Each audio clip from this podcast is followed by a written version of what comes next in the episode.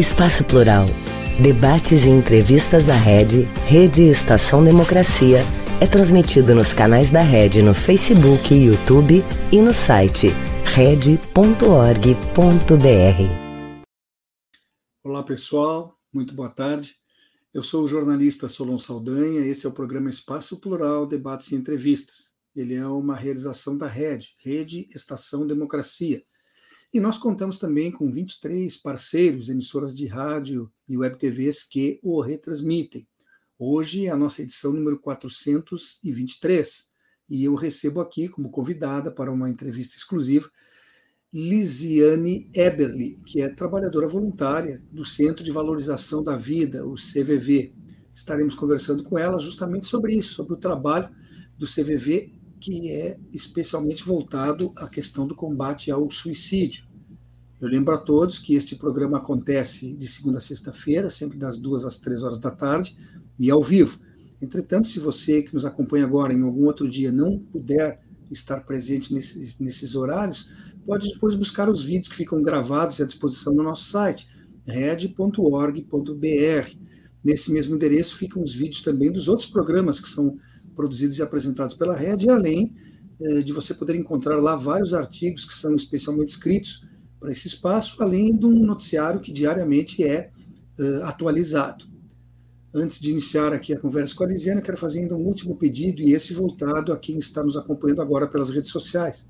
Não esqueça de deixar, por favor, registrado o seu like, porque nesse tipo de comunicação, nesse tipo de canal, é bastante importante e ajuda na continuidade que nós estamos fazendo.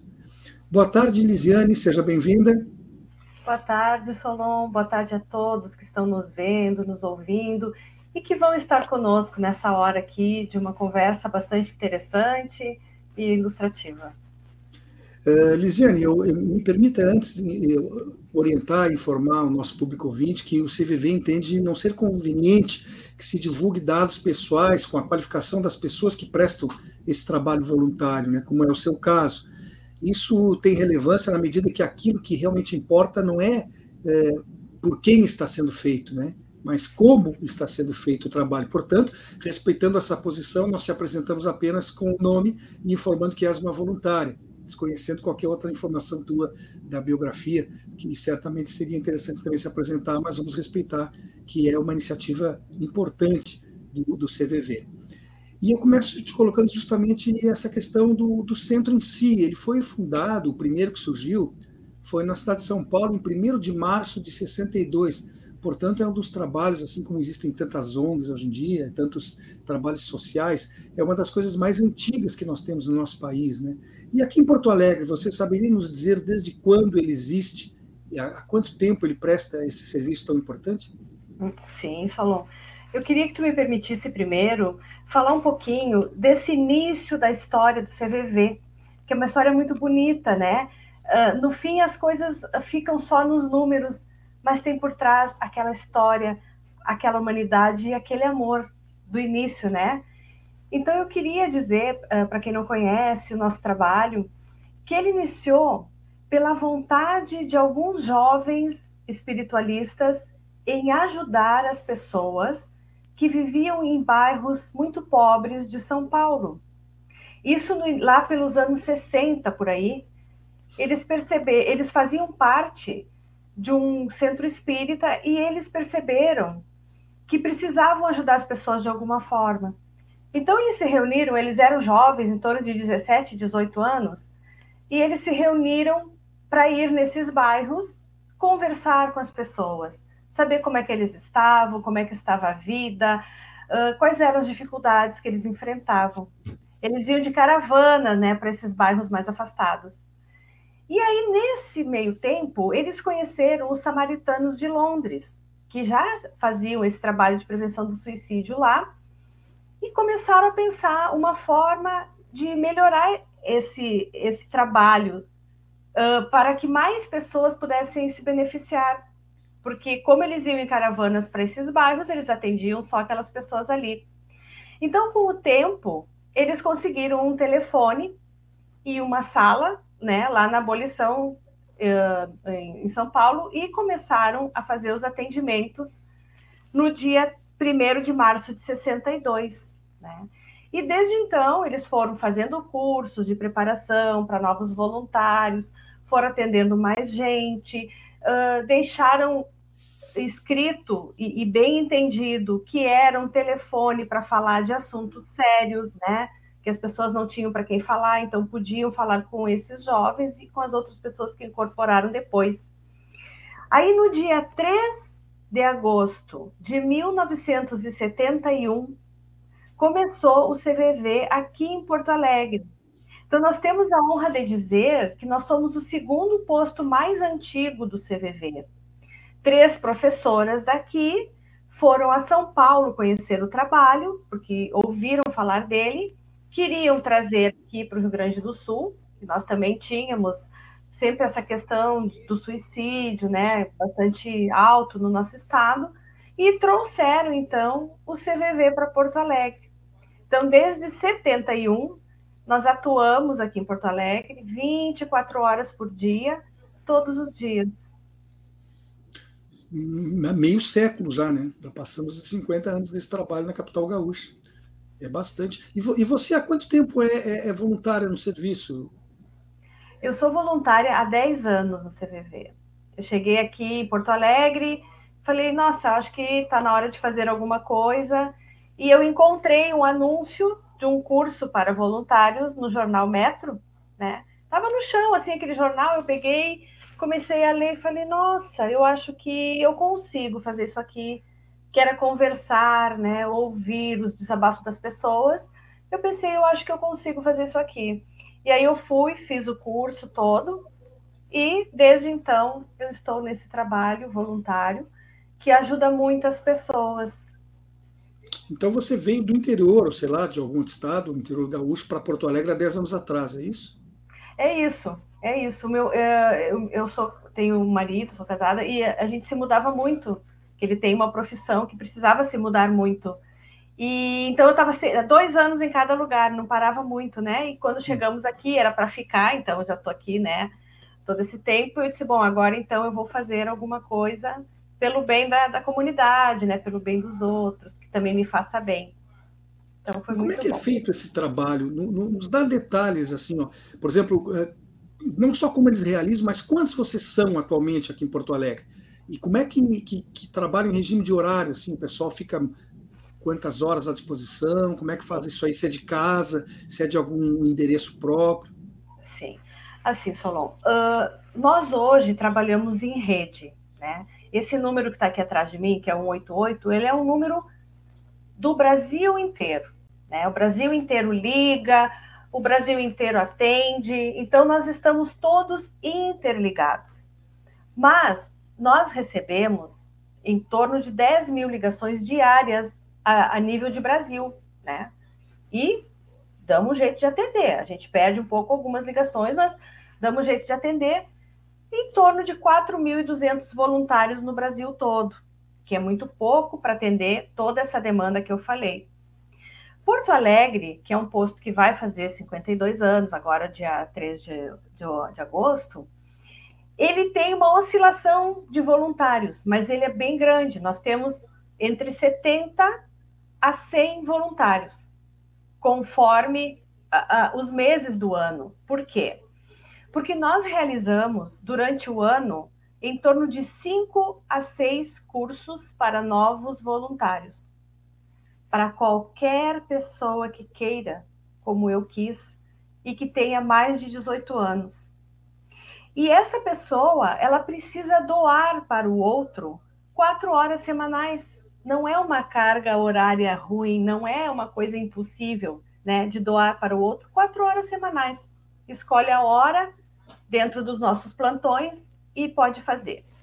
Daí as pessoas falam assim: ah, mas eu acho que eu não dou para isso, eu não teria jeito. Não tem problema.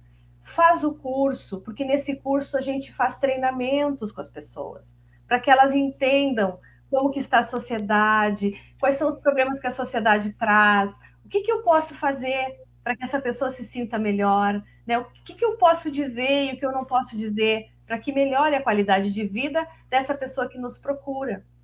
Então, por que, que eu digo que nós temos entre 70 e 100? Porque quem termina o curso nós temos muitos voluntários, né? E aí eles começam então no atendimento, muitos continuam, como eu e muitos outros que estamos há muito tempo, mas outras pessoas acabam não ficando. Então oscila muito, né? Mas é um posto grande, o nosso posto fica na José de Alencar, 414, sala 205 aqui no Menino Deus. Nós temos três salas de atendimento fechadas com porta, todo o atendimento ele é somente com o voluntário, com a pessoa que liga, é sigiloso, é anônimo. E o que, que é bacana, né? Nós estávamos falando antes do programa que houve um boom da internet e das facilidades de atendimento, né, pelos aplicativos e etc. Quem nos trouxe isso foi a pandemia, né? A pandemia que atrapalhou tanto, que teve tantas perdas, ela também deu esse salto, porque antes o voluntário atendia quase todos eles ali do, desse posto da José de Alencar. Aí, com a pandemia, os problemas continuaram inclusive muitos até com um volume maior, porque houve muito, muitas perdas, muito luto, muita tristeza, né? E aí o CVV pensou, nossa, a gente precisa ajudar essas pessoas, o que, que vamos fazer? Então foi desenvolvida uma plataforma do qual o voluntário pode atender remotamente também, da sua casa, do seu escritório, do seu consultório, enfim, um local que ele tenha que seja também sigiloso, que seja anônimo, que não haja interferência da rua. Então, hoje, qualquer pessoa que esteja nos ouvindo de qualquer lugar do Brasil pode ser um voluntário do CVV, mesmo que na sua cidade não tenha esse posto físico que eu falei que a gente tem uhum. aqui, né? Porque o curso, a maioria é remoto. Nós vamos ter um presencial também que eu vou falar depois, mas os cursos, a maioria é remoto, os atendimentos podem ser remotos ou podem ser no posto, e as reuniões também são remotas. Então está muito fácil, basta a pessoa querer. Às vezes a pessoa está na sua casa assim, nossa, não tenho o que fazer, estou aborrecido, eu queria fazer alguma coisa legal, eu não sei o quê.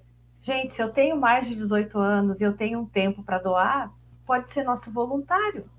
Pode vir fazer o curso. Ah, mas eu quero fazer o curso, mas eu não quero ficar no CVV, não tem problema. Faz esse curso venha conhecer o trabalho, venha se autoconhecer, porque o curso também favorece o nosso autoconhecimento, vai melhorar o meu relacionamento em casa, no meu trabalho.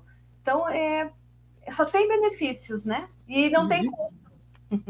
Desculpe, Lisiane, eu te interrompi, mas assim, ó, então, antigamente, uh, os atendimentos eram mais presenciais lá nesse, nesse posto de vocês, da José de Alencar, do que pelo telefone mas eu acho até que era um pouco restritivo, porque você vê uma pessoa que mora numa zona extremo do sul da cidade, ou no extremo norte, teria dificuldade de se deslocar. Hoje em dia, então, o atendimento é até é mais fácil, mais barato. Sim. A pessoa não precisa gastar seu tempo em transporte, seu dinheiro em transporte, e ela com certeza de, uh, recebe esse auxílio que está necessitando com mais facilidade.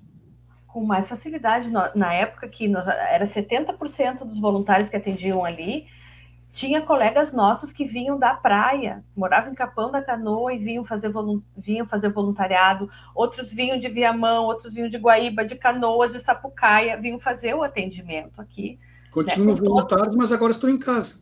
Isso, continuam voluntários e agora estão em casa. E nós temos gente hoje que fazem parte do Porto Alegre, do CVV Porto Alegre, mas que moram no Rio de Janeiro, que moram no Nordeste, que moram na fronteira não tem mais essa barreira, sabe, de, de, mas, de localização. Mas aí, aí tem um detalhe que eu não entendo. Se a pessoa liga 188, deve Sim. ser direcionado para aquele que é mais próximo, né? Por exemplo, se eu aqui em Porto Alegre discar 188, você é encaminhado provavelmente para a ligação CVV Porto Alegre. Mas se eu estou em Recife e ligo 188, não vai ser para Porto Alegre que você é encaminhado, você é encaminhado para algum posto mais lá de perto, não é? É como o 190, que, que é um único número e funciona em todo o país é um pouco diferente, assim, Como é porque Como nós, temos, isso?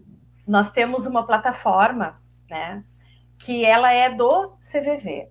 Então, as, as ligações entram ali, todas elas naquele mesmo lugar. Mesmo e através, ponto. no mesmo, é, no mesmo ponto. E através de um painel que tem a disponibilidade do voluntário, é que a ligação entra.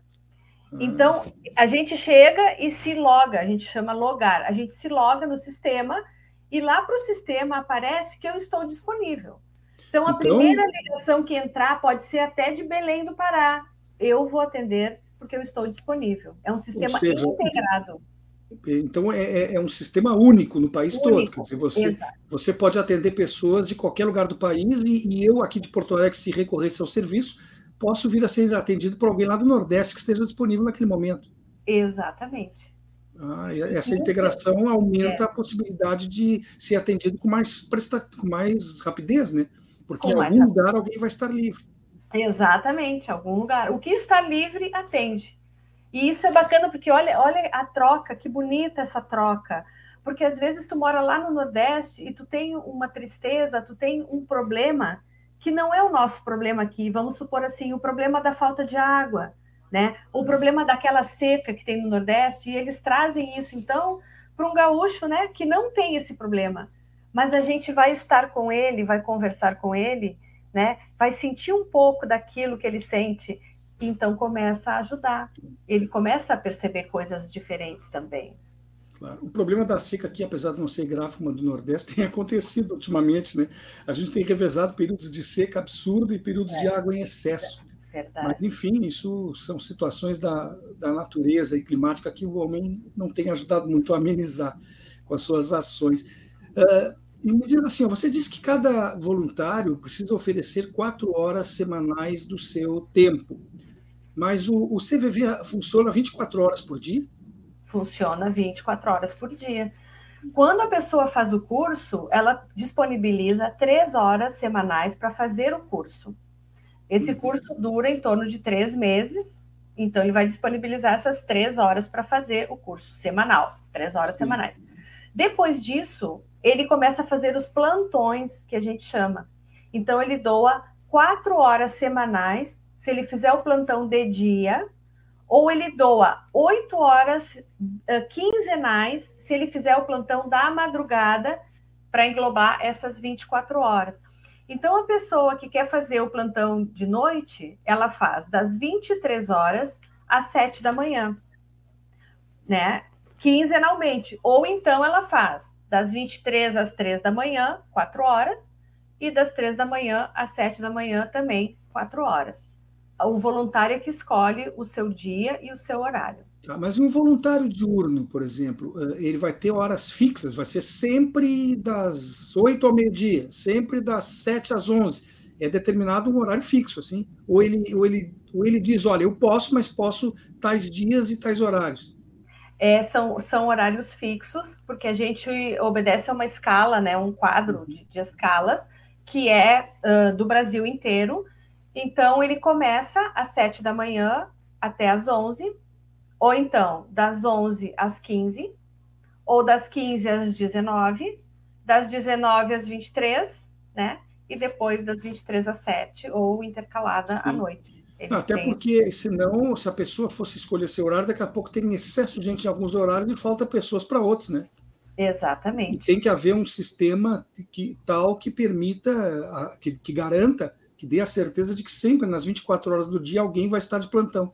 Até porque não se sabe qual vai ser o horário em que a pessoa lá no auge do seu, sei lá, desespero, solidão, problema pessoal, vai precisar dessa ajuda, né?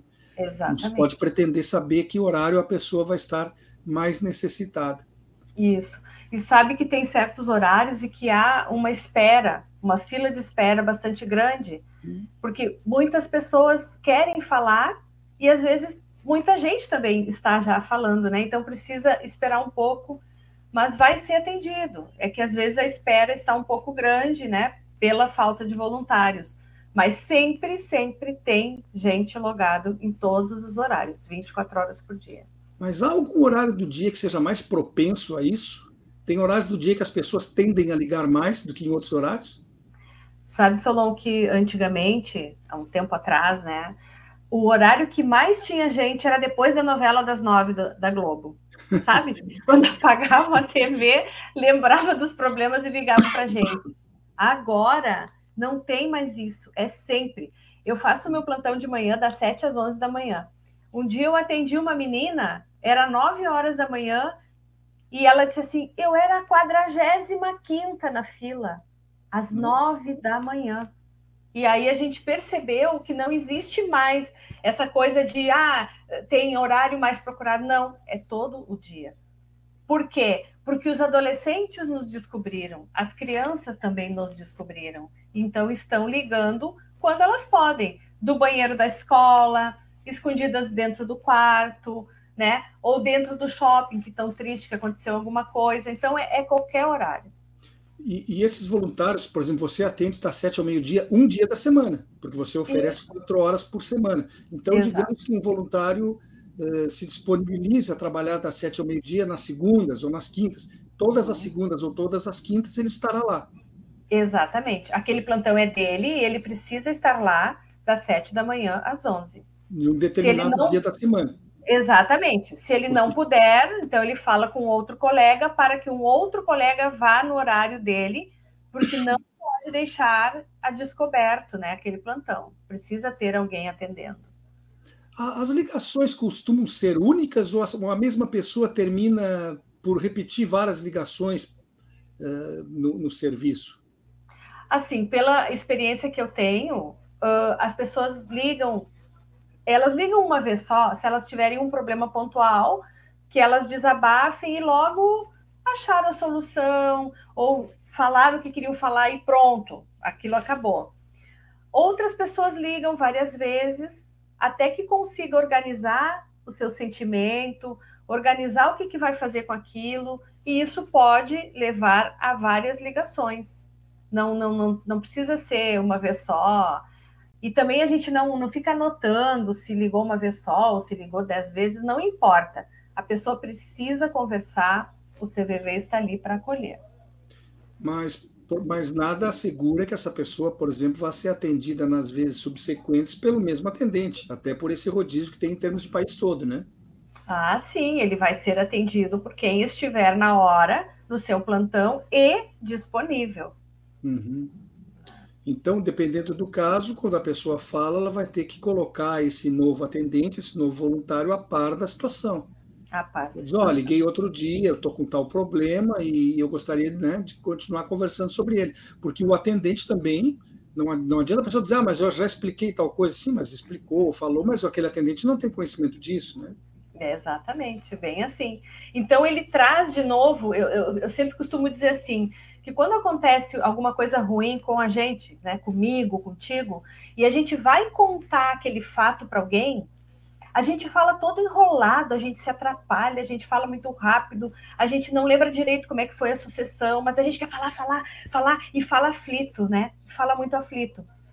Quando eu vou falar de novo sobre aquela questão, o mesmo problema, a mesma coisa que eu vivi, mas eu vou falar pela segunda vez, eu já falo um pouco mais devagar, eu já falo um pouco mais organizado. Na terceira vez, eu já falo melhor sobre aquilo. Na quarta vez, eu já tenho um pensamento linear sobre o que me aconteceu. Eu já consigo pensar sobre aquilo, né? Eu já consigo falar melhor. Então, é isso que acontece também com as questões das pessoas, né? Uhum. No primeiro momento, parece uma coisa que não tem saída que eu não consigo ver a solução, é uma coisa assim horrível. E aí eu vou conversando, vou me escutando, porque no momento em que eu falo, que o voluntário também fala, eu me escuto, e às vezes eu começo a perceber: ah, não é tão grave assim. Ah, olha só, eu posso fazer tal coisa. Ah, pensando melhor, sabe? Isso que é o bacana. Esse, esse conhecimento que a pessoa tem dela mesma depois de conseguir falar o que ela gostaria e o que ela precisa falar. E o que, que é legal nisso, Solon? Que a gente vai falar para uma pessoa que não nos conhece, que não vai tirar partido de ninguém, que não vai dar conselho porque ela não nos conhece. Eu posso falar o que eu quiser, não é? Hum, sem uhum. dúvida. É, mas enquanto tu, tu falavas aí, eu estava entendendo e percebendo isso. É, na verdade, a primeira vez é quase um desabafo, né? E depois a pessoa vai sistematizando aquilo que, que tem para colocar, e ao verbalizar, ela mesma se dá conta muitas vezes, né? não é nem sempre o voluntário que fala, porque a própria pessoa, quando começa a falar sobre os seus problemas, ela vai se dando conta de como eles são, né? Sim. Eu atendi uma vez um senhor que ele tinha um problema com a esposa dele, assim, ele estava muito chateado com aquilo. Aí deu causalidade de novo ele cair comigo, né? E aí ele falou de novo aquilo e falou mais outras coisas que ele começou a perceber depois que ele começou a falar sobre aquilo, né? Então olha que interessante. Na primeira vista parece que é uma coisa e aí ele começa a falar e começa a perceber outras coisas que pode ajudar ou pode piorar, mas ele começa a perceber outras coisas também. Porque a gente não tem uh, o hábito, todos nós, de falar do que nos aconteceu e de colocar junto o nosso sentimento a partir daquilo. A gente costuma chegar para o amigo e dizer: Bah, cara, eu vi um acidente ali na esquina. Ponto. Né? Mas se eu chegar e dizer: Ah, eu vi um acidente ali na esquina, eu vi uma moça no chão, eu fiquei muito triste com aquilo, eu quis ajudar, né? Eu fiquei pensando naquilo, me colocando no lugar dela é bem diferente. Fica uma coisa mais humana, né? Uma coisa mais, mais íntima. Toma uma outra perspectiva, né?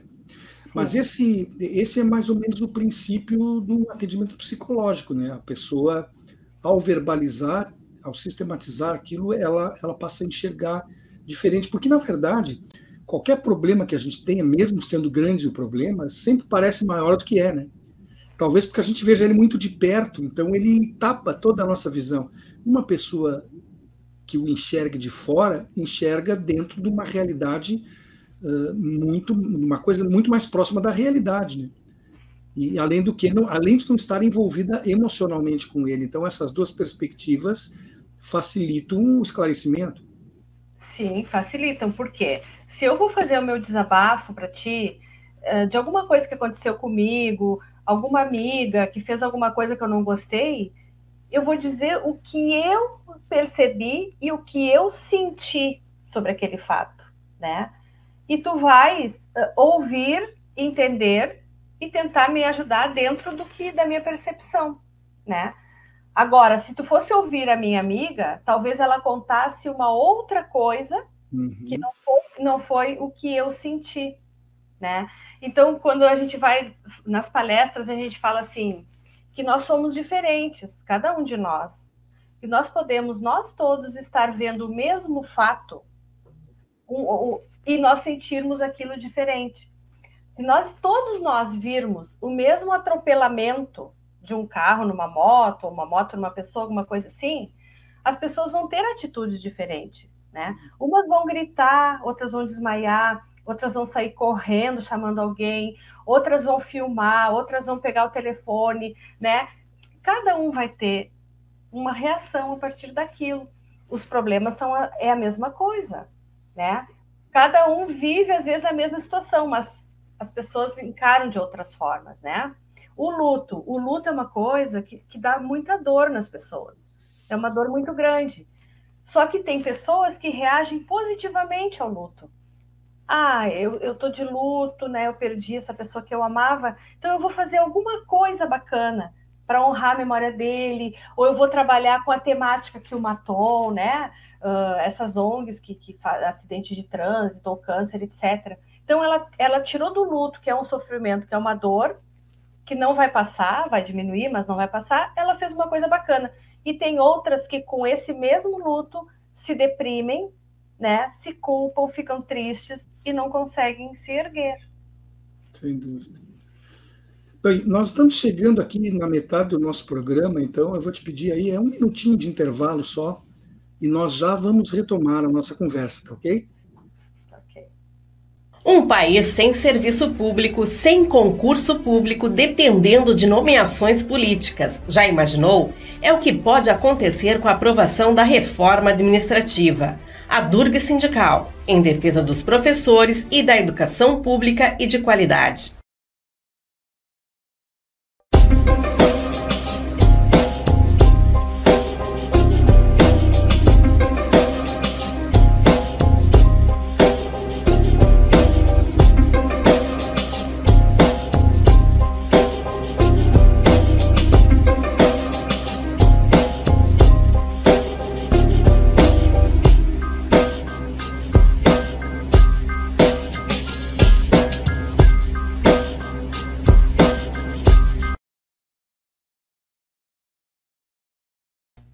Voltamos com o programa Espaço Plural, debates e entrevistas. Ele é uma realização da RED, Rede Estação Democracia, e nós contamos ainda com 23 emissoras de rádio e web parceiras que o retransmitem. Uh, hoje nós estamos recebendo aqui, conversando com Lisiane Eberle, ela que é trabalhadora voluntária no Centro de Valorização da Vida, o CVV, e estamos com ela conversando justamente sobre isso, o trabalho importante que o CVV realiza no combate, na prevenção ao suicídio, mas também a, a outras questões. Até isso é que eu queria te colocar. Uh, as pessoas que não conhecem bem o CVV, e eu próprio talvez devesse saber muito mais do que eu sei, elas associam muito o trabalho do CVV a isso, a questão do suicídio, que provavelmente seja o fato mais grave que pode acontecer com uma pessoa. Além disso, não há como ir além. Né? Mas, pelo que você colocou na primeira parte do programa, vocês estão abertos a ouvir situações as mais diversas situações que estejam incomodando ou dificultando o modo de vida que a pessoa que atende, que ligou para vocês uh, esteja tendo. Uh, eu estou errado ou, ou hoje em dia o, a questão do suicídio não é necessariamente a de maior volume de ligações? A gente recebe uh, ligações de todo tipo, né? de todo tipo.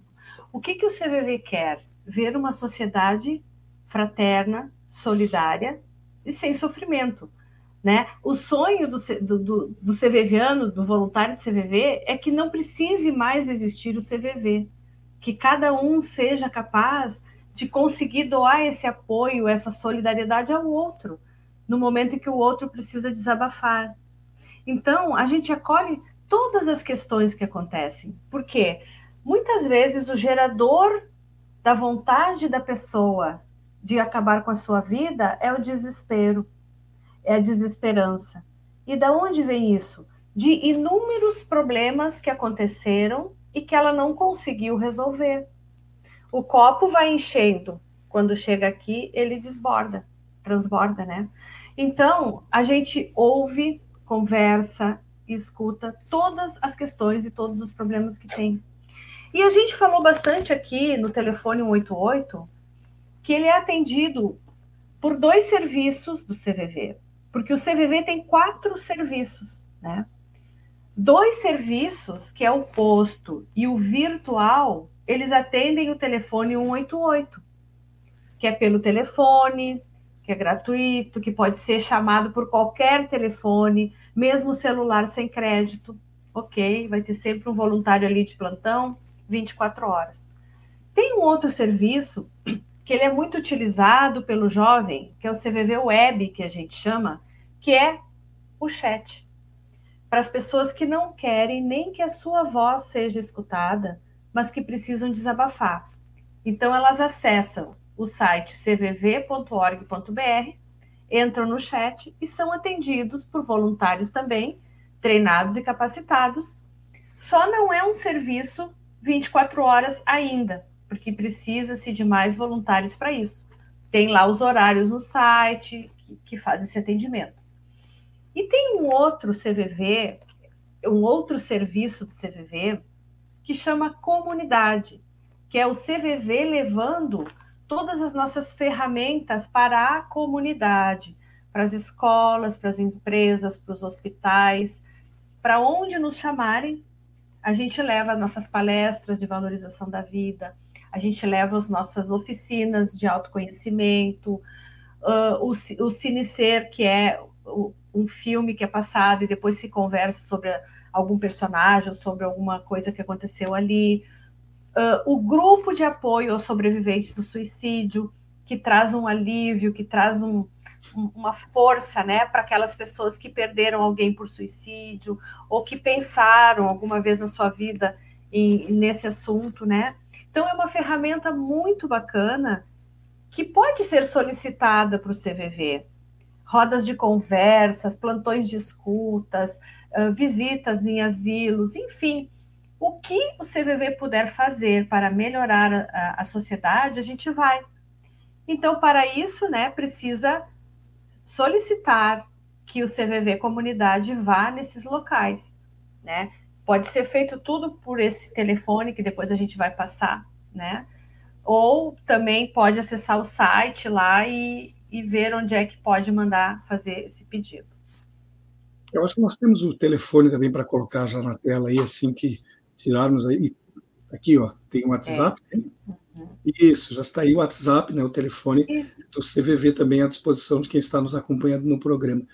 Mas falando ainda dessa situação extrema, né, que é o pensamento de pôr término à própria vida, normalmente ele é associado a um quadro de depressão, um problema sério, porém individual. Mas o sofrimento psíquico vai muito além disso, né? podendo ter uh, ocasiões e origens e causas sociais. Vocês percebem muito isso, a desesperança causada pelo desemprego, o isolamento, a solidão, a falta de oportunidades e reconhecimento, quer dizer, é algo que vem externo à pessoa e a pessoa termina interiorizando aquilo e aquilo sim se transforma num, num, numa situação uh, extrema. Esses aspectos vocês encontram muito, eles são considerados, aparecem com frequência nas conversas? Eles aparecem, principalmente isso que tu falaste, a, aquele desânimo que está associado a uma depressão, aquela desesperança de, de não ver futuro, de para que, que eu vou viver, o que, que eu vou fazer, né? Aquela coisa de, de não ter aquela alegria de futuro. A, a solidão é uma coisa também que vem muito, muito. E muitas vezes o que segura aquela pessoa a não cometer o suicídio é o seu animalzinho de estimação, que é aquele serzinho, né, que mora com essa pessoa que é o único que está em contato ali e às vezes ele segura, não, eu não vou, não vou embora porque o meu pet precisa de mim, eu não tenho com quem deixar meu cachorrinho, sabe? Então, isso é uma coisa que eles trazem e aí a gente então conversa sobre essa dor, né? Conversa sobre o que o mantém aqui, que a gente gostaria que as pessoas ficassem plenas e felizes, né? Mas às vezes hum, é bem complicado para essa pessoa. E muitas delas também, às vezes, precisam de uma outra ajuda, sabe, Solon? Uma ajuda técnica, de um profissional, às vezes uma ajuda medicamentosa também. Às vezes as coisas são maiores, né? Mas aquela ajuda diária que é necessária, o CVV tem para doar. O voluntário está ali para isso, né? Para acolher, para conversar, para fazer com que essa, esse tempo de conversa a pessoa se sinta melhor e possa seguir caminhando com seus pés, né? Mas, mas assim, ó, eu, o que eu também te perguntei antes, a, a falta de emprego, a falta de, de, renda, a invisibilidade social, a desimportância que, que a sociedade termina passando para essa pessoa, isso é presente também.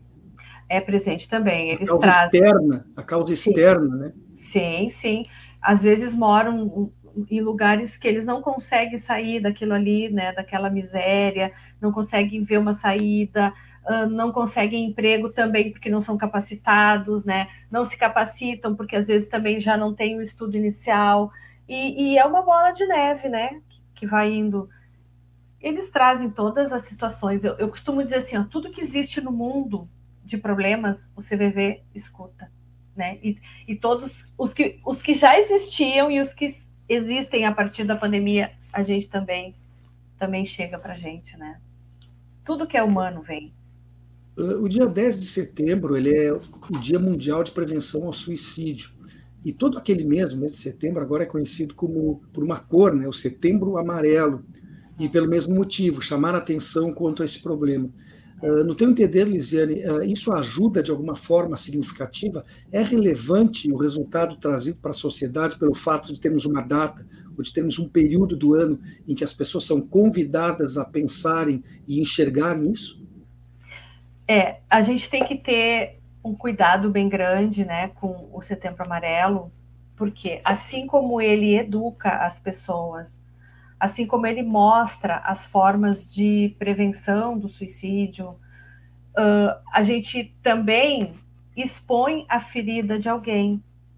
Tem sempre alguém enlutado pelo suicídio de alguém, né? Então a gente tem que ter muito cuidado uh, nessa tarefa, que é bastante delicada, em fazer com que as pessoas consigam ver no outro, ao nosso redor, essa dor psíquica tão grande que pode vir a pensar no suicídio, né? Uh, um do, umas coisas bacanas assim que a gente escutou foram das professoras, porque uh, isso, esse tipo de assunto ele não é tratado nas faculdades, né?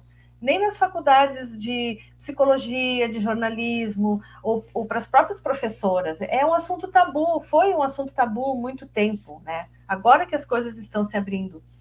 E aí um dia uma professora chegou num, num brechó que o CVV tem aqui em Porto Alegre e disse assim, bah, coisa boa a palestra de vocês, porque eu não conseguia identificar nos meus alunos a tristeza, não conseguia identificar os sinais. E graças ao que eu ouvi de vocês, eu consigo.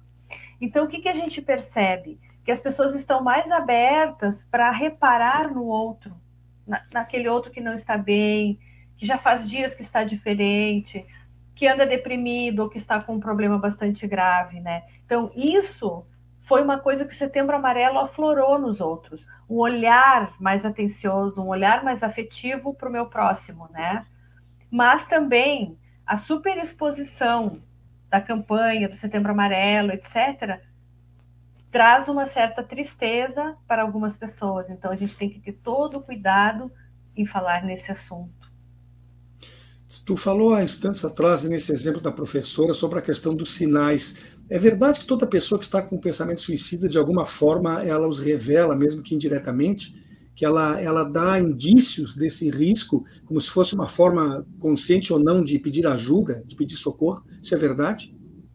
Então, tem os, os suicidólogos que estudam esse tema, né? E uns dizem que sim, outros dizem que às vezes pela impulsividade acaba acontecendo, né? E se a gente for conversar com pessoas que perderam alguém e, e perguntar Tu viu algum sintoma? Tu, tu, tu, percebeste alguma coisa? Depois que a gente faz essa pergunta, eles falam assim: É, agora que tu está me, me dizendo isso, eu percebi. Eu percebi que ele arrumou todos os papéis dele, da casa, né? Ou seja, queria deixar a casa acertada. Eu percebi que ele visitou os amigos que há muito tempo ele não via às vezes são sinais bem sutis, né? E que passam despercebidos. Tem uns que dão sinais e tem outros, né, Solon, que a gente ouve por aí nas rádios e nas TVs, que simplesmente pegam e se jogam de um lugar que ninguém nunca ia imaginar que isso ia acontecer, né? Então é um tema bem complexo, assim, que as pessoas estudam bastante sobre o tema, e eu acho que ainda tem bastante estudo para fazer sobre esse assunto. Na minha época de estudante de jornalismo e depois no início da minha profissão, havia uma espécie de consenso entre os profissionais de imprensa de que divulgar suicídios era um sério problema porque às vezes incentivava outras pessoas a seguirem esse exemplo. E daí só no caso de alguma autoridade ou alguma circunstância que não podia se negar a causa morte se colocava isso, senão não se era omitido na causa da morte da pessoa que tinha tirado a própria vida. Você concorda que difundir isso pode, às vezes, incentivar pessoas que estejam pensando no assunto? O que, que acontece, às vezes, com essas notícias, né? Tem dois tipos de notícia. Tem aquela que mostra a pessoa morta, fala como que aquilo foi feito, né? tira fotos de tudo que é ângulo. E isso causa um constrangimento e uma dor muito grande na família, né? De, de hum. ver hum o seu ente querido exposto dessa forma, né?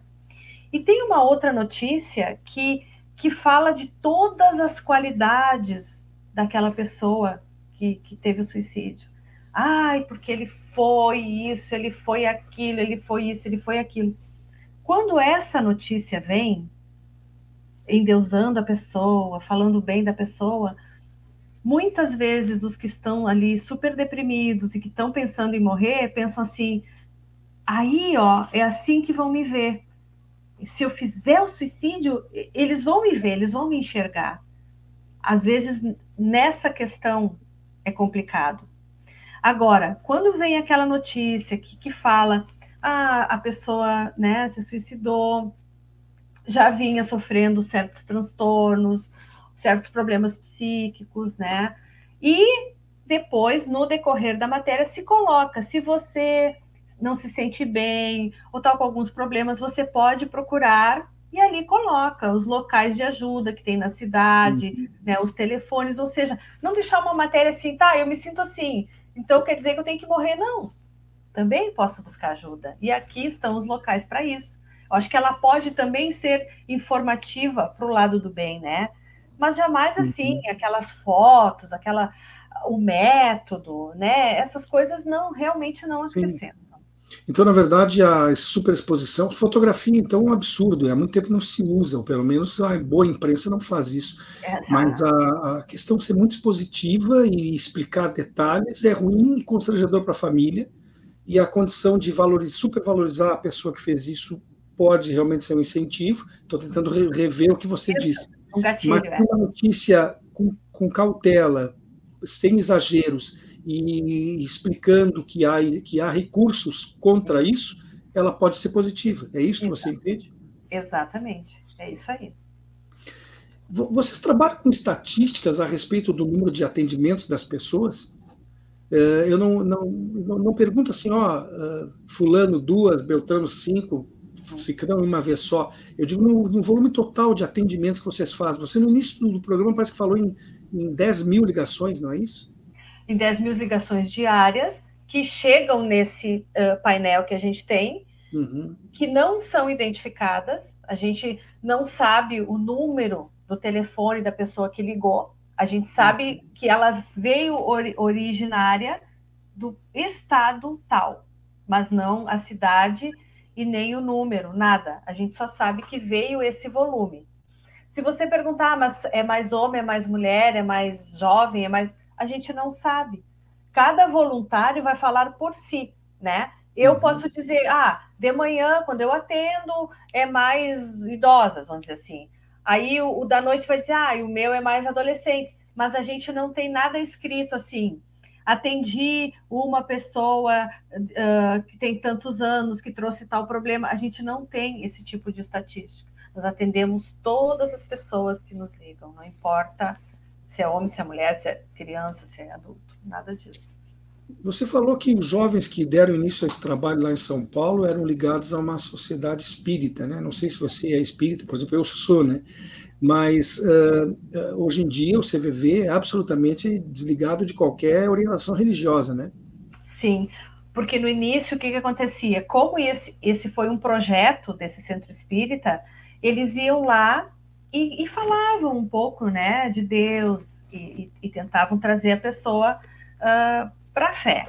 Depois eles perceberam que eles não podiam trabalhar assim, porque senão as pessoas que não tinham fé ou que eram de outra religião não iriam telefonar, não iriam contar os seus problemas. Né? Uhum. Então, eles desligaram, tiraram o CVV dessa questão religiosa e no início passavam a dar conselhos também, davam uma ajuda de conselho. Aí eles perceberam que com o conselho eles não ajudavam as pessoas, porque só quem sabe o que é bom para mim sou eu. Tu pode dizer o que tu quiseres para mim, mas eu só vou fazer se eu quiser fazer, se eu estiver com vontade. É igual o cigarro, né, Solon? Só larga o cigarro quem quer. Não adianta a família dizer, os médicos dizerem, todo mundo falar que faz mal. Eu só vou largar o cigarro se eu quiser. Então, o CVV foi passando por um processo. Hoje, ele é, ele não tem religião nenhuma, ele não é ligado a partido político nenhum. Todas as pessoas podem uh, ligar, que elas vão ser atendidas e se acredita que ela, falando das suas questões, possa mudar ou possa ver uma saída, possa achar uma solução para aquilo, no momento em que ela fala e se escuta. Vamos conversar agora um pouco então sobre esses cursos preparatórios, Lisiane, uh, para que a pessoa se, tor se, torne um voluntário ou uma voluntária do CVV. É, claro que boa vontade é, é essencial, mas não é. basta boa vontade, precisa ter o treinamento para que o seu trabalho realmente ajude as pessoas, né? Esses cursos são regulares, eles acontecem todos os anos, de, tem, tem uma frequência, uma regularidade. Como é que são esses cursos? Há, há mais ou menos uma, um acordo feito no CVV todo, de toda a rede oferecer os seus cursos em março, que é o aniversário do CVV, né? e em agosto, que é o mês do voluntariado. E aí muitos apresentam o curso também em setembro, porque daí, com o setembro amarelo, muitos conhecem o CVV. Então, nessas datas de março e agosto, não só nessas datas, mas nessas datas mais, mais ferrenhas, assim, muita gente oferece os cursos, né?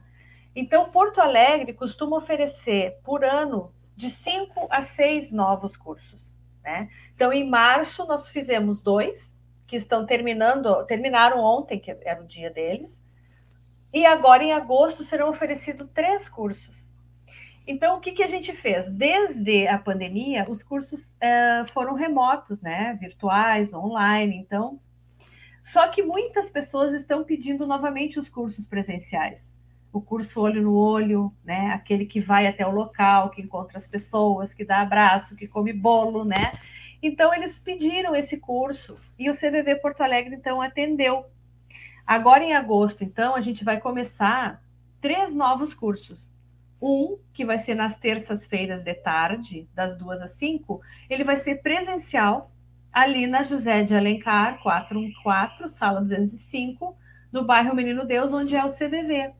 Então, para as pessoas que gostam de ir até o local, que gostam desse convívio, tem esse curso presencial. E depois vai ter mais dois que são virtuais, que começa na quarta-feira, dia 9 de agosto né? Então vai ter um que é na parte de manhã, das 9 às 12, e outro que é à noite, das 19h30 às 22h30, online pelo Zoom, né? Pela plataforma Zoom.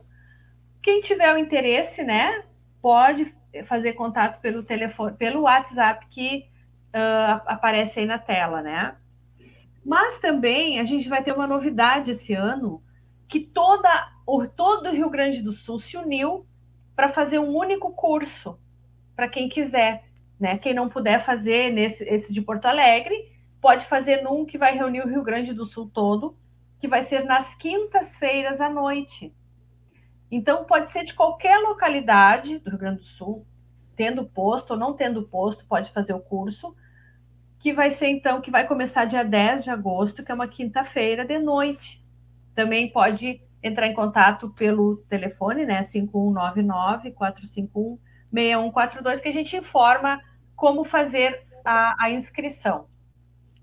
É uma oportunidade única que a pessoa tem de se melhorar, né, de melhorar o seu convívio com a família, porque além de ele ser um curso preparatório e de treino para atender as outras pessoas, né, a gente também se autoconhece, a gente se melhora. Os candidatos precisam ter, ou pelo menos é melhor que tenham alguma formação prévia? E sobre a faixa etária, qual é a exigência? Ele não precisa ter formação nenhuma. Eu costumo dizer que ele precisa saber ler e escrever, pelo menos isso, porque ele vai depois precisar acessar os números, né?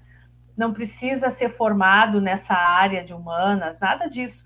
Basta ele ter boa vontade, basta ele gostar de pessoas, né? Ele querer fazer esse trabalho, ter a boa vontade, como tu disseste antes, né?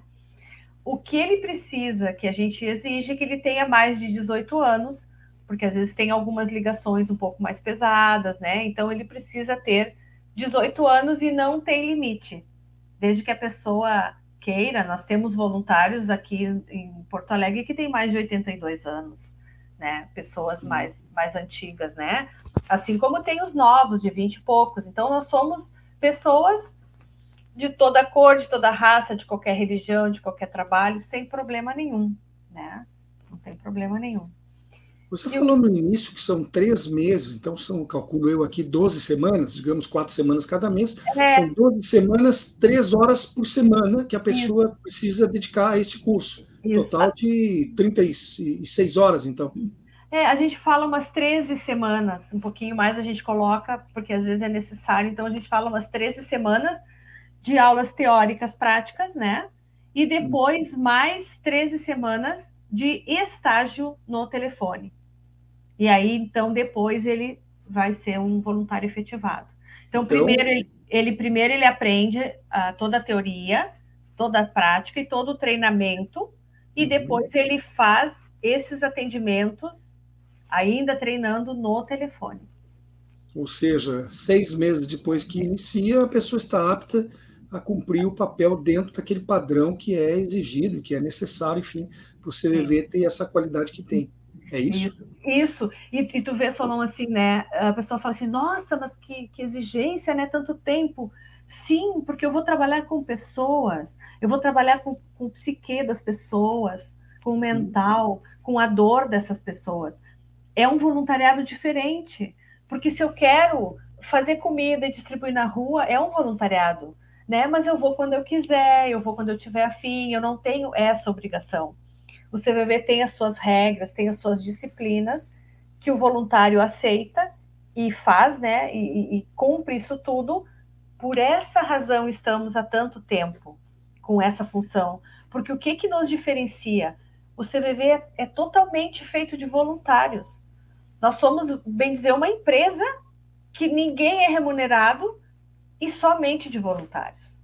Porque tem a parte né, da secretaria, tem a parte que faz a divulgação, tem a parte dos estudos. Então, isso, isso é uma maravilha, é uma coisa que não, que não existe na nossa sociedade. Mas, né? mas e os custos operacionais disso? Porque existe uma sede, logo ela paga o aluguel, ou paga no mínimo o IPTU, ela paga luz, os Exato. telefones têm custos também pelas companhias telefônicas, você tem a documentação, os móveis. Uh, os custos operacionais do serviço são cobertos como? Assim, cada posto que, que existe fisicamente, né, Porto Alegre, Santa Maria, Novo Hamburgo, Rio de Janeiro, São Paulo, cada um deles, por trás deles, tem uma pessoa jurídica que é a responsável por essa manutenção, que é a pessoa que tem a papelada, que é a pessoa que paga a conta, que é quem faz uma arrecadação financeira para manter tudo isso que tu bem disseste. E faltou dizer a internet também, né? Então, Porto Alegre possui uma mantenedora que se chama ASAM. É, é, massa, né? A palavra massa, ao contrário, é ASAM, Associação de Auxílio Mútuo. Ela é uma entidade considerada de utilidade pública desde 1973, né, então, dois anos depois que foi surgido. E essa mantenedora é a que tem que se virar para manter toda a nossa estrutura de trabalho, né? Então, a gente conta hoje com um brechó da mantenedora, que infelizmente está fechando as portas agora sábado, que a gente uh, ficou sem sala, nós tínhamos uma loja emprestada, aqui na José de Alencar também, e o dono pediu que ele vai fazer outra coisa. Então, a gente está à procura de uma loja que a gente possa levar né, nossas, nossas roupinhas para vender e tal. Se alguém souber, tá aí, pode falar pelo telefone comigo. E também a gente vai fazer, agora em agosto, uma feijoada comemorativa de 52 anos do CVV Porto Alegre, no que a gente vai fazer a feijoada, fazer essa, essa grande festa e também arrecadar, né, para uhum. nossas coisas. Então, quem se sentir chamado vai ser dia 6 de agosto, que é um domingo ao meio-dia, num local belíssimo que a gente conseguiu, que é o Sindifisco, Solon, acho que tu conhece, o Sindifisco ali da Avenida Guaíba, 4431, na Vila Assunção, né, próximo aos bombeiros ali. Então, vai ser lá. Zona Essa... Sul de Porto Alegre, pertinho Exato. do Guaíba, um lugar muito bonito muito bonito, dá para sentar, para ver o Guaíba, para caminhar, enfim, um local maravilhoso que a gente conseguiu. Então, nós vamos fazer a feijoada com to todas as coisas que tem, né? A farofa, a, a laranja, enfim, o arroz. Tá incluso refri, água e mais o bolo de aniversário de sobremesa. Vai ser, vai ser um Mas domingo. Alguém vai soprar a velhinha? Isso, vai ser. Quem, so, parabéns, quem né? a velhinha dos 52 anos? É isso aí. Então vai ser assim, vai ser 50 reais. Quem quiser ir pode ir, quem quiser comprar para levar para casa também, né? Enfim, é um evento. Repita a data, por favor. Vai ser dia 6 de agosto. É um domingo, né? O nosso aniversário é dia 3 de agosto, mas é um dia de semana, então a gente conseguiu o local lá dia 6 de agosto. Sim. Bom, o Babton vai colocar na tela aí de novo a meu pedido o telefone. As pessoas, através desse telefone, podem sim. se informar sobre os ingressos. Podem, sobretudo. Uhum. É? Podem sim. A gente fez no mês passado um chá das mães também, que foi um sucesso, assim, foi lá na maçonaria, a gente conseguiu o local, as pessoas adoraram, a gente leva atrações, né? E agora, então, em, em agosto, a gente vai fazer essa feijoada. Bom, o brechó está provavelmente suspenso por algum período até que se tenha aí alguém que se sensibilize e ceda um é. local para que continue sendo feitas as vendas de roupa. Exato. Mas vocês ainda assim continuam recebendo doações para que possam depois ser negociadas no brechó? Não, a gente vai dar um tempo nessas, nessa, nesses pedidos, né? Porque a gente não vai ter onde guardar. E então o que, que a gente faz? A gente doa o que sobrar, a gente doa para outras instituições. E assim que a uhum. gente retorna o brechó, nós já temos um, uma clientela bastante grande, eles nos doam de novo e a gente segue trabalhando. Então, assim, uma sala, uma garagem, um apartamento, uma casa, enfim, uma coisa que, ah, tô esperando para vender, empresta um pouquinho para a gente, a gente fica um tempinho, ganha um dinheirinho e depois entrega. Depois devolve. Bem arrumadinho, sem, sem nenhum dano. Exatamente, assim que a gente vai fazer agora. É, o, o, nosso tempo se foi, Lisiane, mas de qualquer forma, então, fica aqui o registro da qualidade, da importância do serviço realizado pelo CVV. Fica a informação de que estão abertas já as inscrições aí para cursos que acontecerão no sentido de preparar novos voluntários e voluntárias para que façam esse trabalho, aí de quatro horinhas por semana, ajudando a, a vida de tantas pessoas, resolvendo tantas situações aí que são extremas, e também lembrando o pessoal, né, que mesmo em Brechó não estando funcionando agora, tem a feijoada no início de agosto, sempre se, se organizem, tem bastante tempo para isso, no sentido de prestigiar indo lá pessoalmente, que o lugar é muito lindo, ou, de, ou comprando e levando para casa. É, isso tudo estará ajudando na continuidade do trabalho. Lisiane, muito obrigado pela tua presença, certo? E a rede continua à disposição do CVV para aquilo que for necessário. O CVV que agradece, Solon, foi maravilhoso essa nossa hora de conversa e eu agradeço muito assim a disponibilidade de vocês em nos ceder esse horário. Tudo certo, um grande abraço. O nosso programa de hoje entrevistou aqui Lisiane Eberle, trabalhadora voluntária, né? o pessoal não é pago, dedica suas horas aí da semana pelo bem dos outros. Trabalhadora voluntária, como eu falei lá do Centro de Valorização da Vida, o CVV. Estivemos aqui falando sobre esse trabalho, sobre o combate ao suicídio e outros males aí que os tempos modernos agravaram, solidão, etc e tal. Eu quero, antes de encerrar, de registrar aqui um convite, deixar aqui um convite para quem está nos acompanhando agora, porque também daqui a pouco, a partir das quatro da tarde, acompanhe o programa Estação Prata da Casa. A apresentadora Nora Prado vai entrevistar a atriz, diretora e professora Catarina Conte. Prestigie o programa, vale a pena, ele é muito bom. Agradeço ao colega jornalista Babiton Leão, que esteve conosco na técnica, bem como ao trabalho da equipe de produção, que é liderada pela Graça Vasques. Concluo deixando meu mais sincero muito obrigado a você, que esteve até agora nos acompanhando e nos prestigiando com sua audiência. Reitero o convite para que estejam de volta aqui amanhã, sexta-feira, às duas da tarde, porque eu vou estar aqui esperando por vocês. Uma excelente quinta-feira a todos, forte abraço e até mais. Espaço Plural é exibido pelas redes sociais dos seguintes parceiros: CUT RS, Rede Soberania, Rádio Com Pelotas, O Coletivo, Rádio Ferrabras FM de Sapiranga, Coalizão do Movimento contra a Discriminação Social, Coletivo Pão com Ovo, Jornal Brasil Popular e TV Caxias em sua página no Facebook e pelo canal 14 da NET Claro, Jornal Já Porto Alegre, Portal Litoral Norte RS e Terra Livre Rádio Web de Ulha Negra, Passo de Torres TV, para Desporto TV e Paideia TV em seus canais no YouTube.